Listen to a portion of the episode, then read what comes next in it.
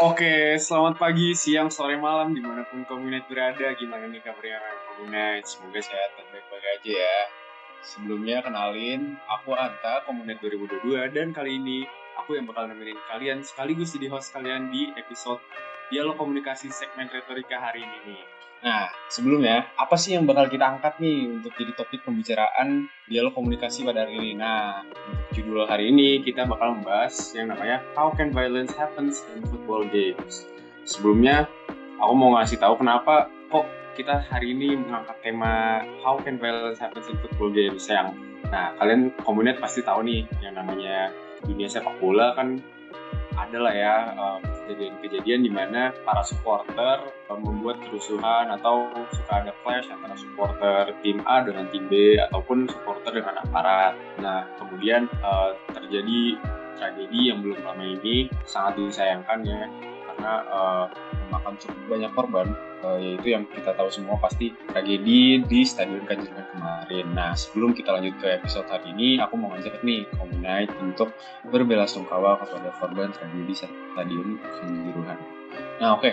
uh, Komunite sebelum kita lanjut, aku mau uh, kasih disclaimer bahwa untuk episode kali ini Kirun kita juga menggunakan sebagai forum diskusi aja. Jadi kita nggak bermaksud uh, untuk menyudutkan pihak mana pun ya. Karena ya purely di sini kita cuma diskusi-diskusi aja. Nah Komunite aku di sini nggak sendiri nih. Pastinya aku butuh narasumber yang udah kenal banget sama dunia sepak bola terutama dunia supporteran nih. Nah narasumber kita kali ini keren banget dia udah jadi ketua Orange Force di Fisik UB dan wah pokoknya udah kenal banget lah sama dunia supporteran dan sepak bola. Siapa lagi kalau bukan Kak Erlang. Ya halo Kak Erlang. Halo halo Anta halo gimana nih kabarnya nih Kak? Baik baik ya alhamdulillah. Semoga sehat-sehat terus ya Kak. Nah gimana nih Kak perasaannya? Udah diundang ke podcast dialog komunikasi hari ini nih untuk membahas topik yang bakal kita bahas grogi ya sebenarnya. Grogi ya. Tapi nggak apa yang penting uh, kita santai-santai aja lah ya di sini. Kita diskusi bareng dan uh, ya ngobrol-ngobrol aja lah ya. Nah Kailang aku mau nanya nih kan Kailang sudah jadi kalau aku denger-denger ya Kailang kan ketua supporter Orange Force nih ya bener ya? Uh, bener tuh kak? Betul betul. Betul ya. Gimana tuh? Maksudnya kok bisa jadi apa ketua supporter Orange Force gimana tuh ceritanya Pak? Uh, mungkin dulu waktu musyawarah besar di bulan Agustus itu udah hmm. pergantian pergantian kepala sih emang yang okay. Mas Ucup yang kita kenal Mas Ucup visit di angkatan 19 hmm. ganti dengan angkatan 21 kan yang terpilih saya. Jadi uh, gimana perasaannya pas udah jadi udah pas udah tahu jadi supporter ketua Orange Force nih gimana nih kak rasanya? Uh, seneng dan susah sih senengnya dari itu. susah ya. Oke. Okay. Jawab itu tuh. Sorry kenapa? Susahnya menanggung tanggung jawab itu. Oh iya benar itu benar banget sih karena ya namanya tanggung jawab itu pasti nggak gampang lah ya. Oke kak, uh, tadi kan aku udah uh, ngebahas nih dan tentunya komunitas juga pengen tahu nih kita bakal membahas apa aja nih hari ini. Nah sebelumnya kan di tragedi Kanjuruhan itu sempat beredar rumor-rumor kayak uh, ada dari pihak supporter melemparin botol-botol lah ke dalam lapangan terus ada juga yang katanya yang melemparin flare nah itu uh, bener nggak sih kalau kalau menurut kakak nih kayak dari informasi yang kakak terima menurut kakak tragedi di Kanjuruhan ini itu sebenarnya karena apa sih? Hmm, Oke, okay. setahu yang di otakku tuh tragedi Kanjuruhan itu terjadi karena pemainnya itu kayak ingin protes lah maksudnya pemain si Arema ini kayak ingin bukan protes mungkin seperti bertanya gitu loh kenapa kok kalah sama pemain lawannya? Karena kan sudah cukup lama nih pemain lawan itu nggak bisa ngalahin Arema ini di kandangnya Arema sendiri jadi kayak pemainnya ini bertanya gitu loh cuma pengennya ke pem, uh, sorry supporternya ini pengen bertanya ke pemainnya gitu loh kenapa ada apa hmm. gitu Nah, terus kalau dari Kailang sendiri, kan kakak kan backgroundnya juga sebagai ketua tim supporter. Nah, hal yang dilakukan oleh supporter-supporter Arema itu menurut kakak gimana? Maksudnya kayak normal-normal saja atau kayak it's okay atau gimana? Uh, mungkin kan awalnya itu kan yang turun cuma satu atau dua orang lah ingin bertanya. Tapi kan karena terlalu semuanya kan terprovokasi juga jadi turun. Yeah. turun. Dan mungkin dari situ juga salahnya sih terlalu lurus, rusuh dan tidak terstruktur gitu loh. Iya, yeah. uh, ya kalau menurut aku sih juga mungkin karena saking banyak yang turun juga gitu kali ya jadi agak tidak teratasi atau kayak banyak yang jadi apa jadi ya jadi berantakan lah istilahnya ya ya benar. Terus aku mau uh, mau ngelansir nih kak, sorry mau uh, ngasih kronologi tragedi Stadion Kanjuruhan nih yang berdasarkan press press release yang dikeluarkan oleh Polri. Nah ini dilansir oleh uh, Tempo bahwa katanya katanya sempat ada pengunduran waktu kalau nggak salah ya. Dua pertandingannya tuh diundurin karena uh, Polres tuh mempertimbangkan faktor keamanan. Terus di situ setelah peluit panjang ditiupkan uh, yang menandai akhir dari pertandingan tersebut tuh beberapa penonton banyak yang masuk lapangan. Awalnya kan tadi kayak bilang ada satu dua terus di situ di sini juga disebutkan uh, ya awalnya hanya sedikit yang turun di lapangan terus makin lama makin banyak akhirnya kan Polres mengeluarkan personel buat apa ya menertibkan istilahnya ya. Nah kemudian karena situasi tidak terkendali akhirnya jadi menembakkan gas air mata. Nah menurut kakak nih aksi ini sebenarnya perlu keputusan yang bagus atau bukan untuk menembakkan gas air mata ini?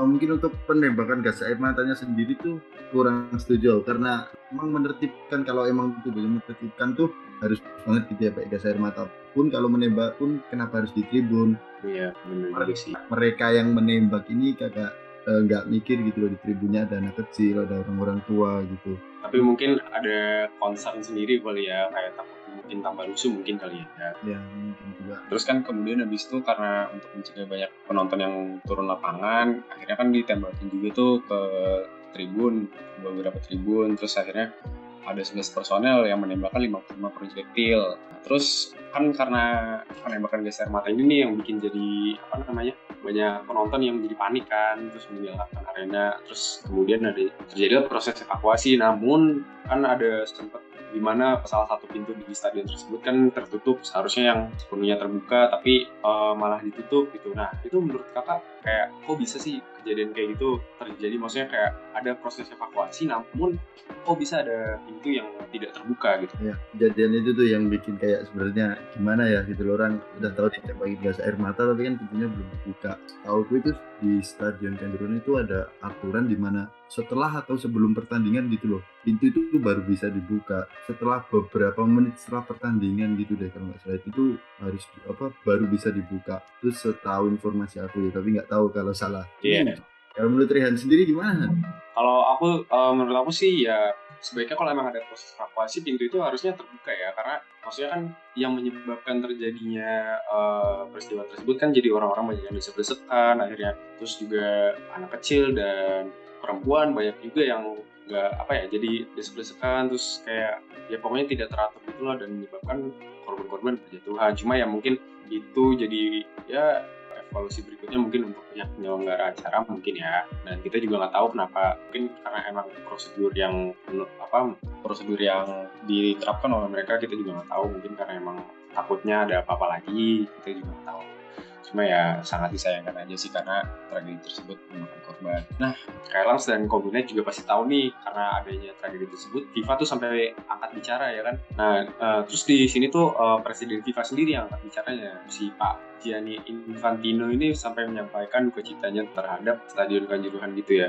Nah, terus kalau menurut Kailang sendiri nih, ada nggak sih yang bisa dilakukan pihak penyelenggara acara untuk mencegah tragedi ini? Mungkin gimana caranya itu ya mungkin bisa lah kayak jam-jamnya itu dimajuin gitu loh kayak pertandingan di jam 20.30 itu ngapain banget kan mana katanya 20.30 itu berkaca pada pertandingan Eropa di mana pas di jam 20.30 itu masih siang ya? Iya benar. Dan kenapa gitu? Sama mungkin tuh PSSI sendiri itu harusnya itu membaca lah regulasi-regulasi yang ada di di FIFA gitu loh buat mengurangi kejadian seperti ini terjadi lagi. Dan PSSI itu bisa ngasih ini loh peraturannya ke polisi gitu loh. Nah, iya. karena di dari FIFA sendiri juga ada peraturan untuk melarang penembakan gas air mata kan ya? Benar benar. Kayak terus aku mau bahas juga nih kan uh, tadi kita ngomongin soal keputusan yang terjadi di dunia sepak bola nah Kyle tahu nggak sih ada satu istilah yang namanya football hooliganism uh, kurang tahu sih aku anda kurang tahu ya uh, jadi kalau football hooliganism ini sepengetahuan aku itu adalah aksi di mana sebuah grup melakukan yang namanya kerusuhan. Jadi mereka tuh datang ke suatu pertandingan, tapi emang niatnya tuh untuk ngerusuh gitu. Kayak kalau kayak langsung tahu kan ada yang namanya Red Army. Itu kan hooligans darinya dari Manchester United ya. Cuma mereka tuh sama sekali tidak berasosiasi dengan klub bola mana pun. Maksudnya kayak ya mereka cuma bagian kayak istilahnya supporter gitu kan ya. Nah kalau kayak Lang sendiri pernah nggak sih ngerasain yang namanya football hooliganism? Kan kayak Lang sudah apa sering banget jadi supporter nih. Udah pernah mendukung tim mana pun gitu. Mungkin bisa diceritain kalau ada pengalaman dari football hooliganism tersebut Oke, eh, mungkin sebenarnya kalau dibilang ada sih emang pasti ada ya itu ya. Sesuai fakta juga emang ada. Cuman kayak gitu tuh udah kayak nggak bisa dihindarin lagi gitu. Ketika Hmm. kamu suka sama suatu hal kan pasti ada kefanatikan.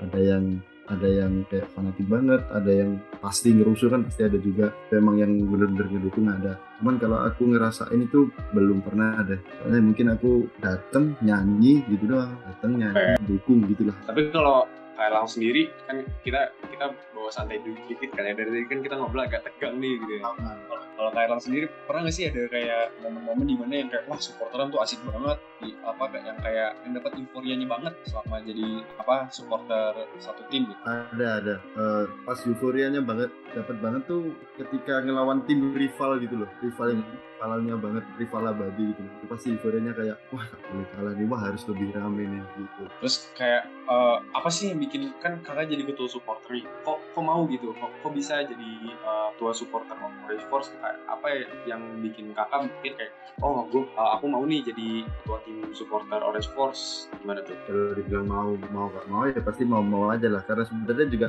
di, di Orange Force ini kerjanya juga bareng-bareng di, di Hmm. sama-sama. Jadi ya mungkin label ketua tuh cuma sebagai eh, apa ya ya udah keputusan terakhir gitu. Tapi di dunia juga kerja aja. Kalau ditanya kenapa mau ya untuk buat fakultas aku sendiri gitu. Oke, jadi emang karena apa ya bentuk solidaritas kali ya. Terus kayak kalau kan kadang supporteran suka ada yang balas-balasan chat gitu kan. Nah itu tuh paling seru pengalaman kakak tuh pas kapan? Eh, mungkin selama aku jadi ketua kan baru Agustus kemarin paling seru yang di Wasbe kemarin sih ya sama fakultas sama fakultas lain itu pokoknya seru banget Hmm, kenapa serunya? Kak? Apa karena ada apa maksudnya kayak centennya atau ada kayak teman kakak yang bertindak kayak lucu banget atau gimana gitu? ya ada kayak temen-temenku gitu yang ternyata dia juga punya temen di fakultas lain terus balas-balasan jawab-jawaban gitu. Oh, tapi kayak saling ngejek sesama teman sendiri gitu loh.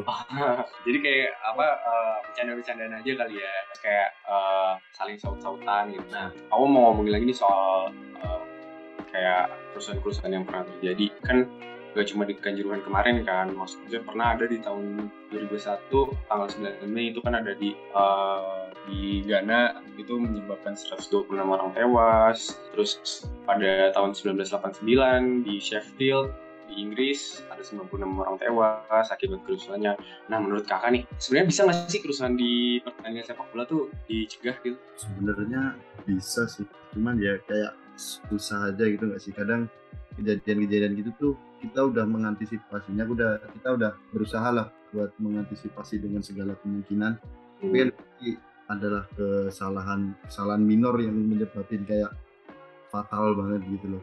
Hmm, cuman Kayak- persenannya kecil banget gitu. Oh, Oke, tapi kalau dari kakak sendiri pernah nggak berpengalaman kayak apa ya kayak berada di momen tersebut kayak momen kerusuhan tuh pernah nggak? oh hmm, enggak sih. Mungkin ya cuman kerusuhan yang kayak antar supporter gitu loh Oh, tapi nggak nggak nyampe yang sampai eh, ada perkelahian atau semacamnya ya? Enggak. Ya bagus lah kalau kayak gitu. Kan kita juga pengen pulang dengan selamat ya kan? terus Nah, terus kan kalau masalah supporteran nih, kan kadang ada yang namanya merusak fasilitas, terus ada yang coret-coret. Nah, itu kalau menurut kakak sendiri itu gimana tuh? Apa ya itu lagi juga bentuk emosi seseorang aja sih menurutku. Sebenarnya juga pilihan kayak gitu tuh kurang dewasa karena merusak fasilitas timnya sendiri ya. Hmm, Ya mau gimana lagi kita kan cuman sesama manusia aja. Kita cuman bisa ngingetin tapi buat mencegahnya kan dari diri mereka sendiri. iya benar. Emosi Kadang, ya kadang kita juga lebih apa ya?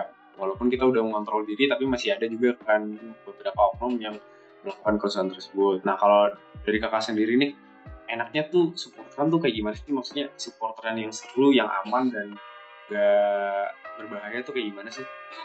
Oh, mungkin supporter yang seru dan aman berbahaya tuh yang penting jangan jangan rusuh gitu loh pas pertandingan ya rivalitas tuh biarin tetap ada gitu karena itu kadang yang buat naikin euforianya naikin kayak biar ada seninya gitu loh nggak sepi karena kadang kalau nggak ada rivalitas kan juga sepi tapi kenapa gimana caranya bisa aman tuh ya mungkin keluar pertandingan ya udah gitu loh. Kelar pertandingan ya udah. Hmm. kayak kalau emang kita emang kita kalau di sana tujuannya ya udah dukung tim yang kita dukung aja gitu kan ya. Nggak usah nggak usah melakukan hal-hal yang selain dari itu gitu kan. Nah terus ngomongin supporteran lagi nih. Pernah nggak sih ada temen kakak yang melakukan provokasi ke supporter lawan di waktu waktu SMA lah temen SMA kan ikut-ikutan kayak gitu-gitu. Dia tuh ngelakuin provokasi kayak gitu karena dulu pernah dia temennya temenku ini temennya gimana ya ya? Temennya temenku ini pernah dilukai sama anak supporter sebelah oh, oke. Okay. ya sama-sama balas dendam lah sebenarnya. Jadi ada ada latar belakangnya sendiri ya biasanya ya? Ada latar belakangnya sendiri. Nah kan sering terjadi nih yang namanya provokasi nih. Kalau menurut kakak tuh untuk bisa menghindari kita terprovokasi atau tanpa kita untuk memprovokasi supporter lawan apa sih yang bisa kita lakuin? Sabar sih intinya mah. Sabar sabar sabar balas dengan prestasi gitu. keren banget tuh. Dengerin tuh kombinasi sabar sabar balas dengan prestasi. Bisa banget nih. Ya kalau di supporteran tuh balasnya dengan kayak oh ini lo 3 d lebih bagus gitu loh. Oh ini lo canku lebih kompak gitu sih kan. Benar benar benar banget. Hmm. oke okay, uh, balik lagi nih aku pengen ngomongin soal football hooliganism. Kalau uh, aku mau ngasih info nih ke Kominet dan kakak, uh, ya beberapa fakta aja sih, fakta-fakta soal football hooliganism. Ini yang paling umum aja karena ada dari salah satu tim Inggris itu mereka mempunyai bukan mereka sih sebenarnya jadi ada beberapa supporter dari mereka yang termasuk football hooligans namanya Red Army itu kan football hooligans dari Manchester United mereka sekumpulan orang yang mendukung Manchester United tapi juga melakukan aksi hooliganism. Nah, kalau Kominet tahu nih, kalau Kominet belum tahu, The Red Army ini ada yang namanya Men in Black. Nah, mereka ini biasanya datang untuk merusuh tapi dengan busana-busana yang serba hitam. Nah, kalau kayak ini nih, pernah nggak sih ngelihat kayak di mungkin pertandingan di Indonesia atau pertandingan di ya di mana aja lah ada nggak sih yang kayak beberapa orang uh, menggunakan atribut mereka sendiri dengan identitas mereka sendiri untuk merusuk itu pernah lihat nggak?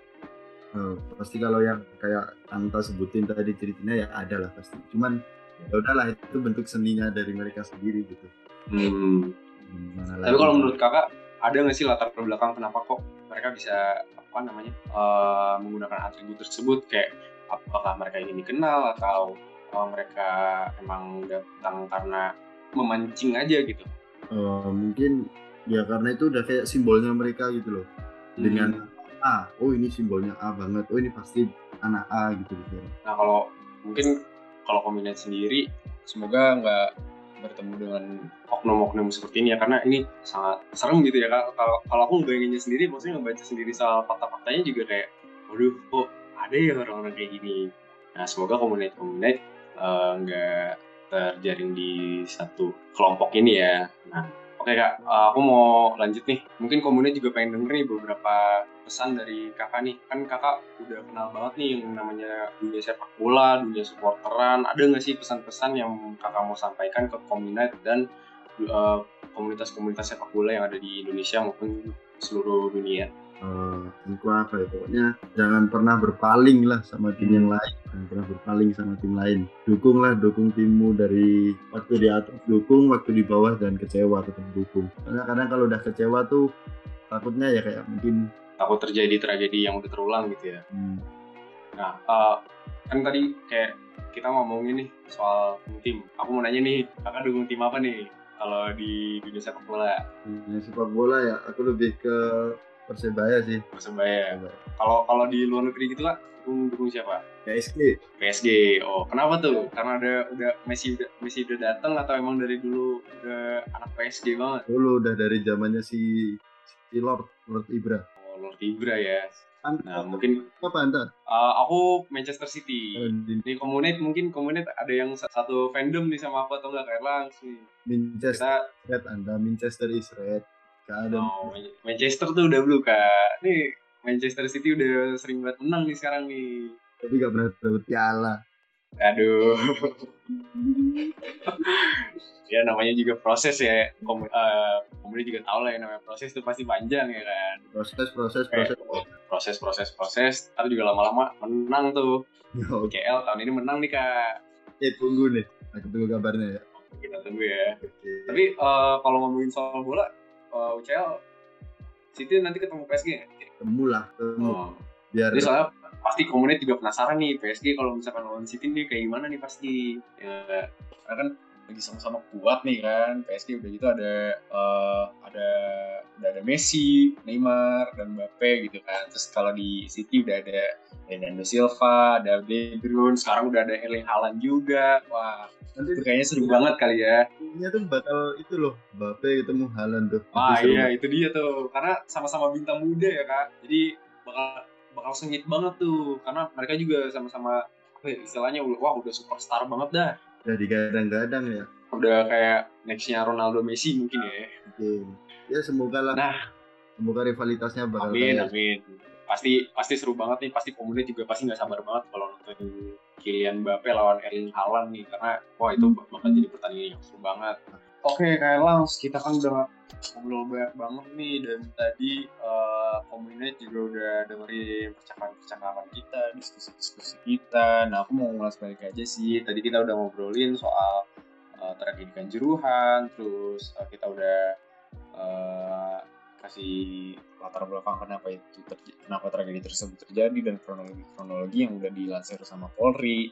Terus kita udah ngomongin uh, sampai Presiden FIFA angkat bicara, terus kita udah bahas topik-topik soal kerusuhan-kerusuhan yang pernah terjadi sebelumnya di dunia sepak bola. Terus kita udah ngomongin journalism dan tadi Kak langsung udah kasih beberapa pendapat dari Kak sendiri soal uh, pembahasan kita hari ini terus kita latar belakang Kak Nah, aku uh, mau minta sedikit aja nih Kak untuk closing statement karena pastinya komunitas juga pengen dengerin nih closing statement dari Kakak untuk uh, para komunitas yang lagi dengerin dialog komunitas sini karena kita kan udah mau di ujung episode nih ya episode hari ini. Boleh dong kak uh, closing statementnya beberapa aja. Silakan. Uh, mungkin tiga aja lah ya supporter not crime ya, oke. okay. Supporter not crime wah itu keren banget nah komunitas tuh bisa dengerin tuh closing statement dari Kak Erlang yang di mana kalau kita supporteran tidak berarti kita harus melakukan yang namanya kerusuhan sampai misalnya orang-orang lain bener nggak Kak? Betul betul. banget. Nah oke okay. thank you banget nih Kak Erlang sudah nemenin aku dan komunitas yang udah dengerin podcast kita hari ini. Uh, thank you banget udah ngasih pendapat-pendapat dan pandangan kakak. Udah thank you juga udah mau berdiskusi sama aku di episode dialog komunikasi segmen ketika hari ini. Dari aku komunitas uh, di mana pun kalian berada jika melakukan yang namanya kegiatan supporteran atau mendukung tim kalian, tolong memang uh, niatkan untuk mendukung tim kalian yang tersayang saja karena kita tidak mau yang namanya suatu uh, musibah terjadi yang menimpa kita sendiri karena kita juga ada keluarga dan orang-orang yang kita sayangi nunggu kita di rumah dan juga kita juga pengen doa pulang selamat dari apa dari seru-seruan dan kita bareng-bareng kita pengen pulang dengan selamat dan aman benar nggak kak? Betul, benar. Nah, oke. Okay, uh, eh, sekali lagi thank you banget Kak sudah nemenin aku dan udah uh, ngasih pendapat Kak Elang sendiri dan udah temen komunitas juga nih yang udah dengerin episode kali ini. Nah, komunitas karena episode dialog komunikasi nggak cuma sampai sini, tungguin terus podcast kita di Spotify. Uh, pastinya bakal ada episode-episode yang bakal datang yang lebih menarik. Nah, kalian juga bisa nih komunitas kalau misalkan ada saran dan kritik yang mau disampaikan, boleh banget mampir ke Instagram channel11.com untuk komen di feeds terbarunya channel11.com di situ. Nah, kalian bisa kasih saran untuk podcast-podcast dialog komunikasi selanjutnya dan mungkin bakal kita terapkan di episode-episode selanjutnya. Aku Anta Komunitas 2022 dan KR Laks dari Komunitas 2021 pamit undur diri dari ruang dengar. See you di lain kesempatan. Dadah Komunitas. Terima kasih Komunitas. Siapa pun komunitas yang mendengarkan ini sukses dan sehat selalu ya. Amin. Thank you banget Komunitas. Thank you juga KR Laks.